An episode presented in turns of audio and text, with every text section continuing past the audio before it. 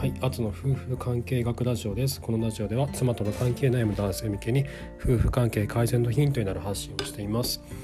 えっと 今日は2月の8日月曜日ですね。昨日はあの日曜日だったんですけど、あのうちはあの昨日子供たちと一緒に近くにあのデイキャンプができる場所があって。すごい広い公園があるんですけどそこに行ってみんなであのバーベキューをしたりして一緒に遊んで帰ってきましたでただねあの 子供ってこう大人が好むような行動ってあんまり取らないんですよね。僕と妻はあの一緒にこう焚き火を見ながらゆっくり話をしたりとかあとはこの日が当たってるあの日向でこう横になってあのゴロゴロしたりとかしていたいんですけど子供たちはね同じことをちょっとやってくれないのであっち行ったりこっち行ったりもう疲れたとか公園行きたいとかなってですねなかなかあのなんだろうこっちはリラックスできないし向こうも多分いろいろ遊び回りたいんだけど大人はなんかこう腹っぱ寝転がってなんかゴロゴロしてるしつまんないみたいな風になってしまってで妻と昨日話していたんですけどあの大人と子供の遊び方が違うということを言っていてで子供はあのこの保育園の子供たちと一緒に遊んでる姿を見るとよくわかるんですけどえーと、こう滑り台でわーって遊んでたと思ったら5分後にはもうなんか鬼ごっこやってるとかでさらに5分後にはこうなぜかあの自分たちの靴を遠くまで飛ばして遊んでるとかでその5分後にはもうお菓子をすごいたくさんみんなで座って食べまくってるとかもういろんなとこにこう気持ちがいっていろんなことやっちゃうんですよね。で大人がそれ大人ってまあそういうことしないじゃないですか一つのことゆっくりやったりとかするので、まあ、そういった違いがあるので、まあ、結構疲れやすいんだなっていうことがちょっと2人で話をしてましてでこれからあの、まあ、子供たちと一緒に遊んだりする時には、まあ、そういったことがあるって分かった上でちょっとあのどういった遊びをしていったりしたらいいのかっていうのをちょっと考えていこうかなって話をしてました。はいということであの今日、えーと、お話したいのはですねあその子供の話とは全然関係ないんですけどこの間話をしましたあの妻との話が盛り上がる会話術っていう中で話をしたんですけど、えっと、この中で、えっと、妻と、えっと、妻との会話が盛り上がると何が起こるかっていうと、えー、この2人が味方になるっていうことを話してましてで、えっと、これについてちょっと深く掘り下げた話をしたいなと思ってます。で、えー、妻、えーとまあ、タイトルとしましては妻と同じ目線に立つと何が起こるのかということについてお話をしたいなと思います。でまずこの妻と同じ目線に立つとはどういうことなのかと言いますとこれはあの同じ出来事に対して同じ立場で思考することであったりとか、えっと、何らかの会話をしたりとか話し合いをする際に2人とも目指すゴールが同じである状態であったりとかあと妻の気持ちがまるで自分の感情のように感じられる。でもしくは逆に、えーと、あなた自身の感情をあなたの妻がまるで自分の感情のように感じてくれる。という状態。だとあの僕は考えています。で、えっと、こういったように妻とあの妻と同じ目線にあの僕らが夫が立つと何が起こるのかっていうとまずあの強い愛情と信頼でこう結ばれるんですね。僕もまさにそうでえっと僕あの上の子たちがえっと生まれたあの双子だったんですけど生まれた時に1週間しか育休取らなかったんですよ。で、えっと、その後もあの、まあ、定時で早く帰って子供たちの面倒を見たりとかしていてえっと結構ねやってる方だとは思っていたんですけど実際いろいろやってはいたんですね。妻もあのいろいろやってくれてたってことは話はしてくれてて、えーとまあ、朝方のあの授乳とかおむつ替えとかを僕がやって妻を寝かしたりとかしたことは一生忘れないって言ってくれたりとかしてるんですけどでただあのなんだろう同じ目線に立っていたのかっていうとまた違ってて僕は僕でこう自分としてやるべきことをやってたんですけど妻と同じ目線妻と妻と同じ全く同じ生活をしてないわけなので妻がどういうことを考えていたのかどういう気持ちだったのかっていうことを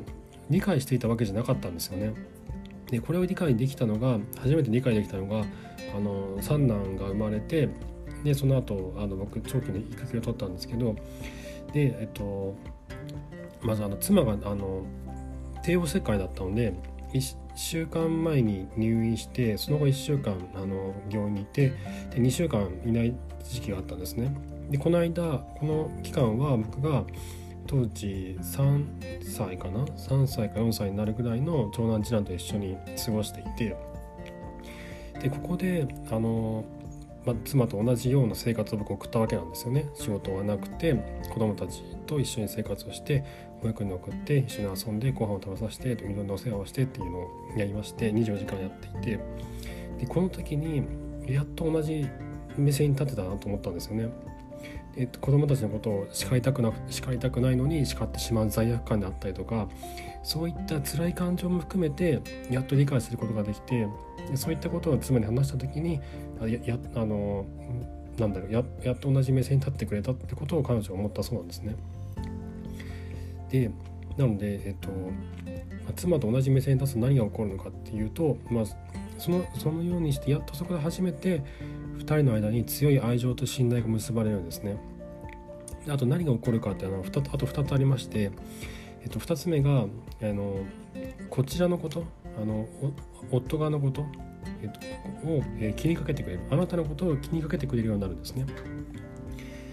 でこれなんなんでそうなのかっていうと、えっと、もう味方になってるわけなんですよ。同じ目線に立って同じような同じゴールを目指して一緒に考えてくれる仲間になっている。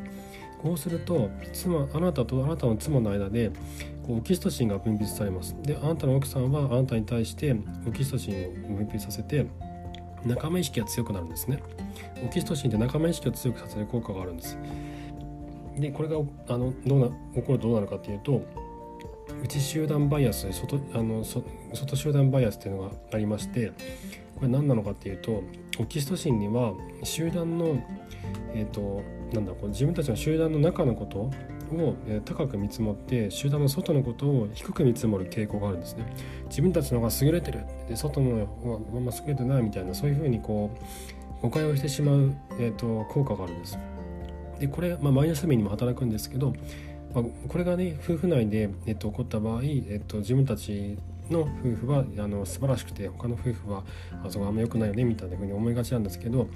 そういうマイナス面もあります。ただこれは集団の結束を強固にするっていうあの最大の効果があるんですね。つまり夫婦の仲を良くしてくれるんですよ。あなたとあなたの妻というこの集団この小さな集団の結束を力強いものにしてくれるんですね。だそうすると、えっと、より強い愛情と信頼で結ばれることができるようになるってことなんです。で何が起こるかの3つ目なんですけどえこれはですねどちらかにあなたかあなたの妻に問題が起こった時に、えっと、お互いが、えっと、自分事として捉えてくれるんですね。で一緒に解決しようとするんですよ。あなたに起こった問題であっても、えっと、あなたの奥さんはえーえっと、まるで自分の問題であるかのように捉えて、えっと、当事者意識を持って自分事として一緒に解決し解決していこうとしてくれるんですね。これまさに仲間意識が強く働いてるからなんですけどででこれをね僕が感じたのが2年前に僕軽いうつになったことがあってえっとあの頃は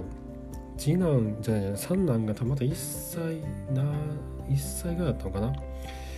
ですごい大変な時期で今みたいなのシルバー神社センターで夕方の家事をお願いしたいとかも全然してなくて自分たちで全部やってたんですねで僕は妻の負担を減らさなきゃ減らさなきゃと思って強くこう思い込んでいて家の中のことをもうほとんど何もかもやってるような感じでやってたんですよ。いろいろあのもちろん妻もいろいろやってくれてるんですけど僕が多分こう思い込んだんでしょうね。えっと何もかもこの全てを自分が、えっと、こなして妻を楽にしなきゃいけないというふうに僕は多分強く思い込んでいて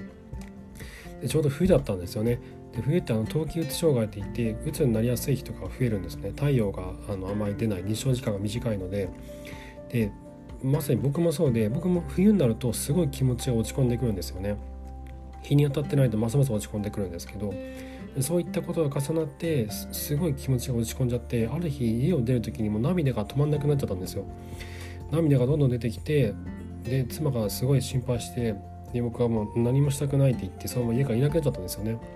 で、まあ、仕事があったんで会社に向かったんですけどもう何もこうする気になれなくてもうしょうがないんでもう午前中で仕事は切り上げてそのまま帰ったんですけどもう妻がね僕が電車に飛び込んで死んでるんじゃないかってすごい心配しててでその夜2人でいろいろ話し合って、えっと、僕の負担を減らそうっていう話になったんですね。で僕が、まあ、その時あの、まあ、自分の時間が全然取れてなくてえっとなんだろうなこれこれあの世の中の多くのママさんとかそうなんですけど家のことあの家事があって家のことがあって子供のことがあってっていう家事と育児これがあるともうそれだけでもう全ての脳のキャパが埋まってしまって自分のことをする余裕も時間もできなくなっちゃうんですよね。で僕はまさにそんな感じになっていてなのでこう自分の時間を作ってそこで、えっと、自分の心がこう安らぐようなことをしようとっていうふうに2人で話し合って決めました。でこれもあの僕らの間で強いこの信頼関係が築き上げられていたからこそ妻は僕に起こった問題を自分事として捉えてくれたんですよね。これはまさにこのオキシトシンによる仲間意識の効果だったなって感じてます。で、まあ、そのようにして、えっと、妻と同じ目線に立つことによって2人の間にオキシトシンが分泌し合ってその効果によって、えっと、内集団バイアスが働き集団の結束夫婦という小さな集団の結束が強固なものになるんですね。でそれによってどちらかに問題が起こったとしてもあなたに問題が起こってもあなたの妻が、えーと、自分事として捉えて一緒に解決しあのしようとしてくれるで逆に、えーと、あなたの妻に問題が起こった時もあなたはまるで自分のことのように思い思うことができるようになるんですね。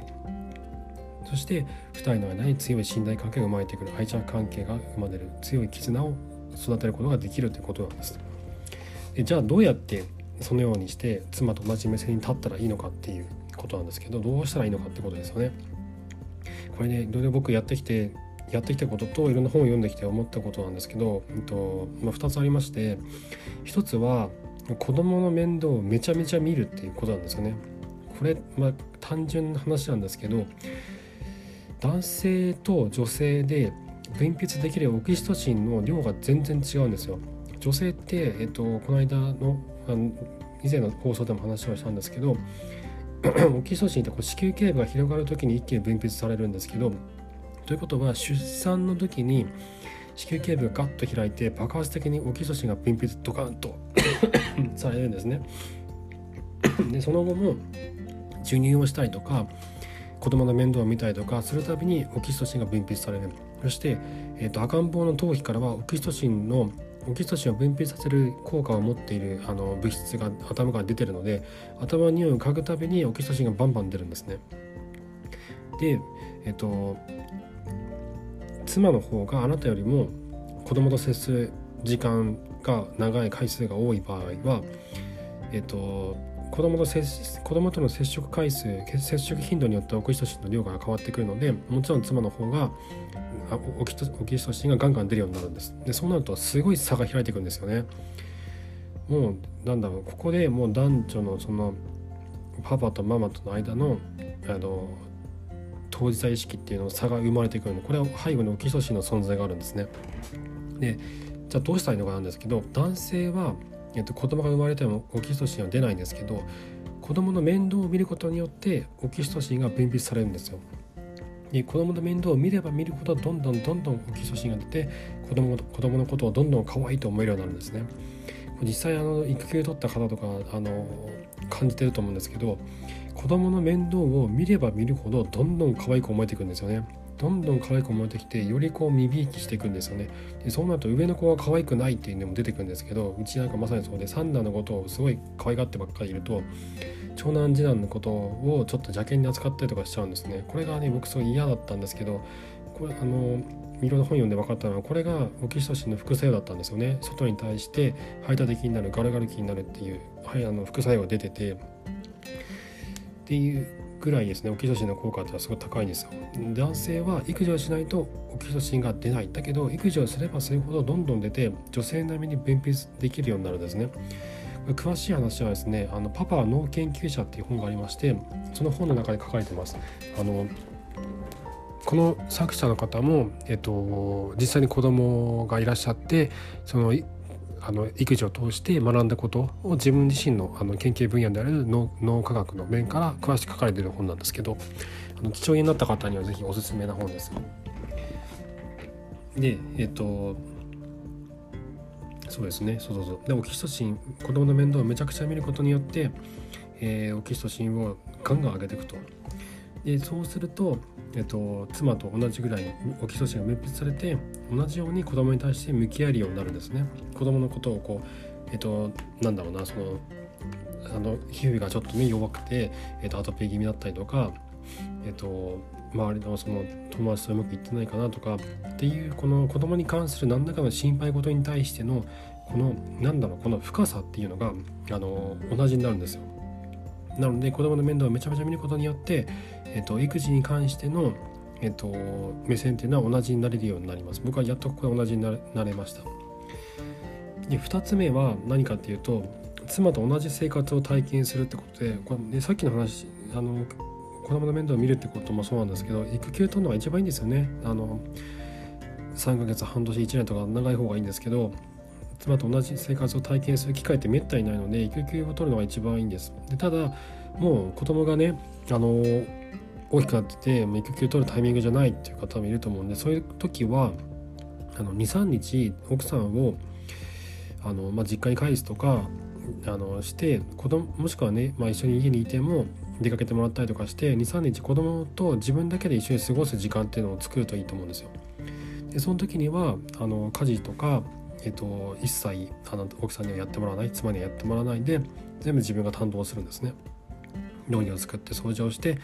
お風呂に入れてお風呂洗って、えー、っていうことを家の中のことを全部まずやってみる23日間。あのでこれをやるとあの今まで気づかなかったことに気づくようになるんですよね。あこの洗い物ってこんなに大変だったんだとかこういう順番でやると早く行くのかとかいろいろことに気が付くようになるんですよ。で知らなかった大変さにも気づくことができるようになって、えっと、例えばその朝子供を起こしてあの保育園に連れて行くまでって今僕このなんだろうこの数秒で今言ったこと子供を起こして保育園に連れて行くこれがめちゃくちゃ大変だってことに僕は三男が生まれてからやっと気が付いたんですよね。あの子供が、ま、あの朝朝起きて、えっと、子供起こします。もしくは先の朝ごはん作るためにですけど子供起こして朝ごはんを作って食べさせて、えーと、テーブルから降りてあの歩き回る子供をまた椅子に座らせて食べさせてえー、で食べこぼし床がすごい汚れてるんでそれを拭いて掃除してで食器を洗ってでやっと食べさせ終わったら、えっと、歯磨きをさせてで仕上げの歯磨きをして、まあ、すごいここも嫌がるんでうちの三男アンパンマンの歌を歌いながらじゃないと歯磨きさせてくんないんですよね。ああアンパンマンダダランダンダンダンなって歌あるじゃないですか。僕がねいまいちちゃんと覚えてなかったりするとなんかああアンパンマン優しい君はとかってあるじゃないですかあれが歌詞が僕分かんなくてああアンパンマンニャニャニャニャニャニャとか言うとニャニャアップとか言って怒られるんですよニャニャアップニャニャ違うって怒られてちゃんと歌えって怒ら怒られるんですよね。で話ずれましたけど歯磨きさせてあのうがいをさせてで着替えさせてでまだおむつ履いている年代だ年だったらおむつも変えてで、えっと、あの保育園に持っていくリュックの中にあの着替えとかいろんなものを全部あの入れ入れさせてまだ入れらんない年だったらこっちが用意して入れてで連絡ノートにあの昨日の夜何食べた？うんちはしたか？とか機嫌はいいか？とか書いて睡眠時間は何時間？みたいに書いて連絡事項はないか？とか、えっと、検温して体温を書いてで、えっと、家の中の様子とかも最近の様子とかも書いてでそれをリュックに入れてでえっとうちの場合は車に3人乗っけて保育園に連れて行くんですけど、まあ、乗っけ乗っけるまでも大変であの暴れ回ったりとか走り回ったりとかふざけまくったりとかしてるので。でなんとか保育園に着いて降ろして家帰ってきてでやっとあとでその片付けして子供が片付けしてたらいいんですけどしてなかった時はねもう荒れ放題のリビングになってるんで。でそこを片付けて散らかってるゴミを掃除してで洗濯機を回して干して掃除機かけて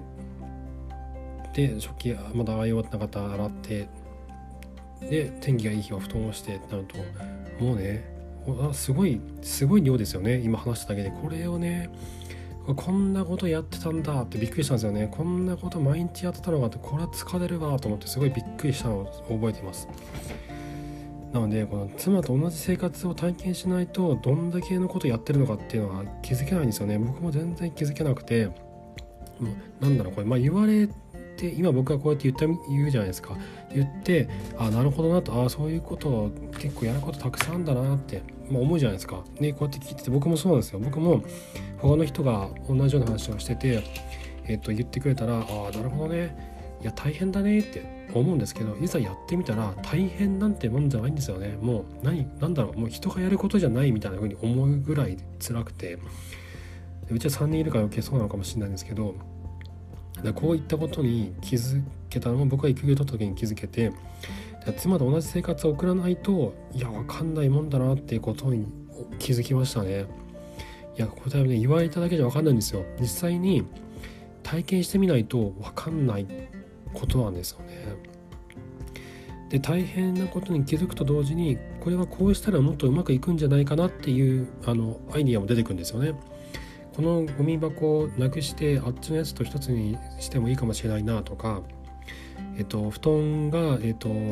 あのなんだろう。結構なんだその干す頻度をね毎日干してると疲れちゃうんでえっとあ1週間敷きっぱなしとかにしてると湿気が出てくるなだったらえーと、布団の下にすのこを敷いて湿気が出ないようにしようとか。これはじゃあ妻が気が付いて最近そのように変えたんですけどっていうこととかあとティッシュティッシュボックスの置き場所はこっちの方が作業がしやすいなとかキッチンの中で料理をしたり片付けをしたりっていう作業をする時にこのゴミ箱は、うん、あの引き出しの中にしまったんだけどテーブルの上に出してここに置いといた方が捨てやすいなとかいろんなことに気が付くんですよね。やってみて初めて気が付くことがたくさんあってこうしようこうしようってどんどん変えていけるんですよ。で妻にとってそれが今余計なことだったらまあ元に戻すんですけど、えっとまあ、大体の場合は向こうもあのあこっちの方がいいかもねっていうふうにこう受け入れてくれることは意外に多いんですよね。でこれもあの夫婦を仲良くするあのことの一つになるので気づかなかったことに気づいて、えっと、それを改善していくっていうのはすごい効果的だなと思いましたね。これも、まあ、妻と同じ生活を送らないとわからないことなんですよね。でえっと、妻と同じ生活を体験して、えっと、体験するとですねもう一個お話があってあのこの家事の分担っていうじゃないですかゴミ出しはあの夫えっとなんだその洗濯は妻みたいなこう、まあ、よく分担しがちですよね。で分担するとえっとねこれなんだろうどれだけ大変かとかどういう作業工程があるのかとかどのように改善する箇所があるのかっていうのがいまいちこう分かんなかったりするんですよね。でこれってあの20年間同じ部署でずっと働いてる人みたいな感じでその部署とかその会社のことしか知らないから横のつながりが分からなくて、えーと、全体最適を考えた作業工程ができなかったりとか仕事ができなかったりとかってなるじゃないですか。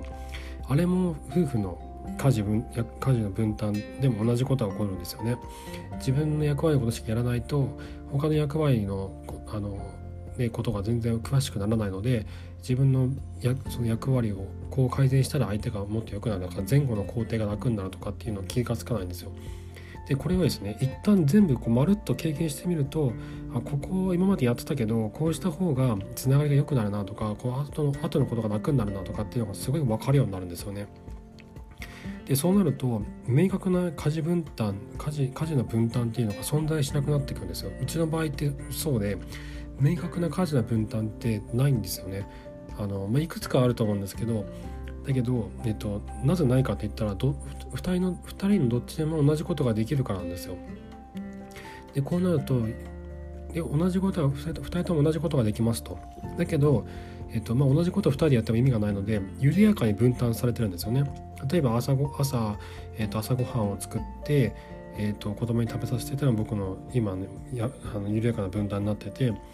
でその後あの食器片付けて洗濯をしてっていうのは以前僕やってたんですけどもう疲れちゃうので妻がやあのやるよって言ってくれて今妻がそっちをやってますと。あとリビングとかキッチンとか片付けたりするのは2人のうちどちらか手が空いてる方がやったりとかするんですけど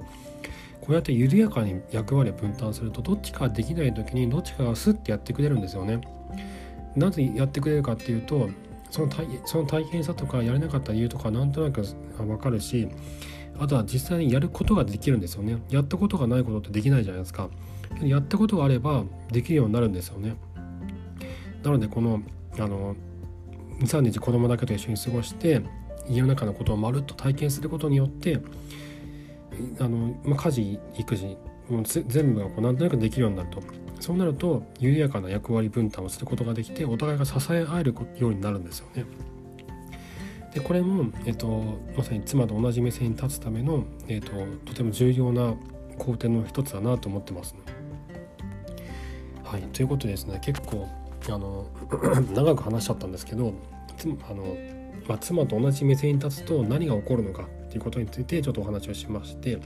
で簡単にまとめると妻と同じ目線に立つことが何なのかっていうと同じ出来事に対して同じ立場で思考することあの目指すゴールを共通にすること。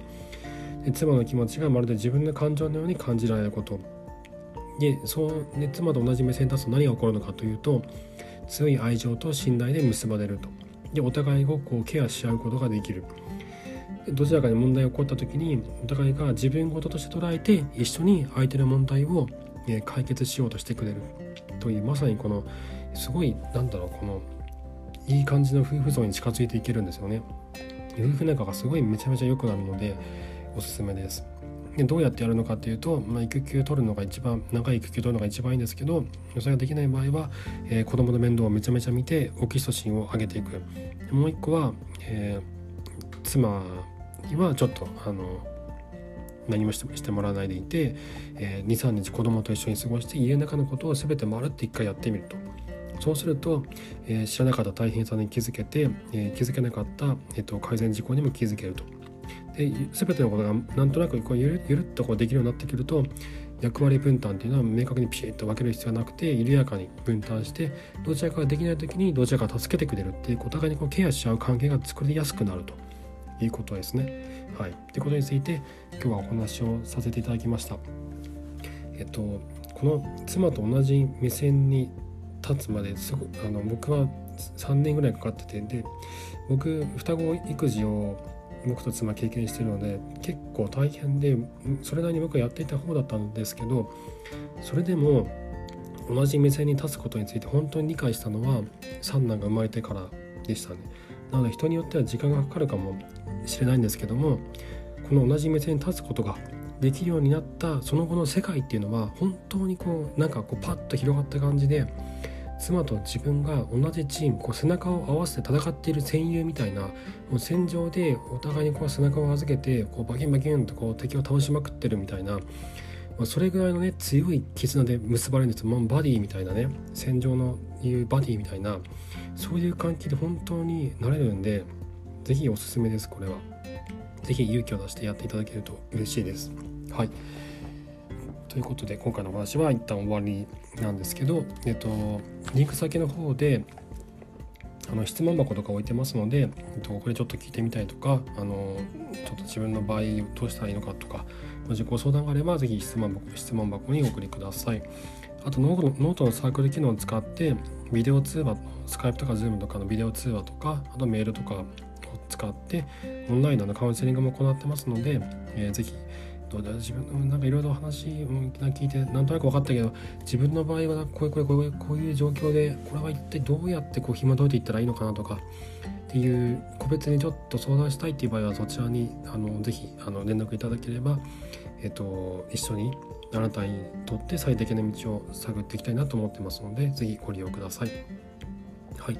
えー、ということで、えー、今回も最後まで聞いてくださいましてありがとうございました。それではまた。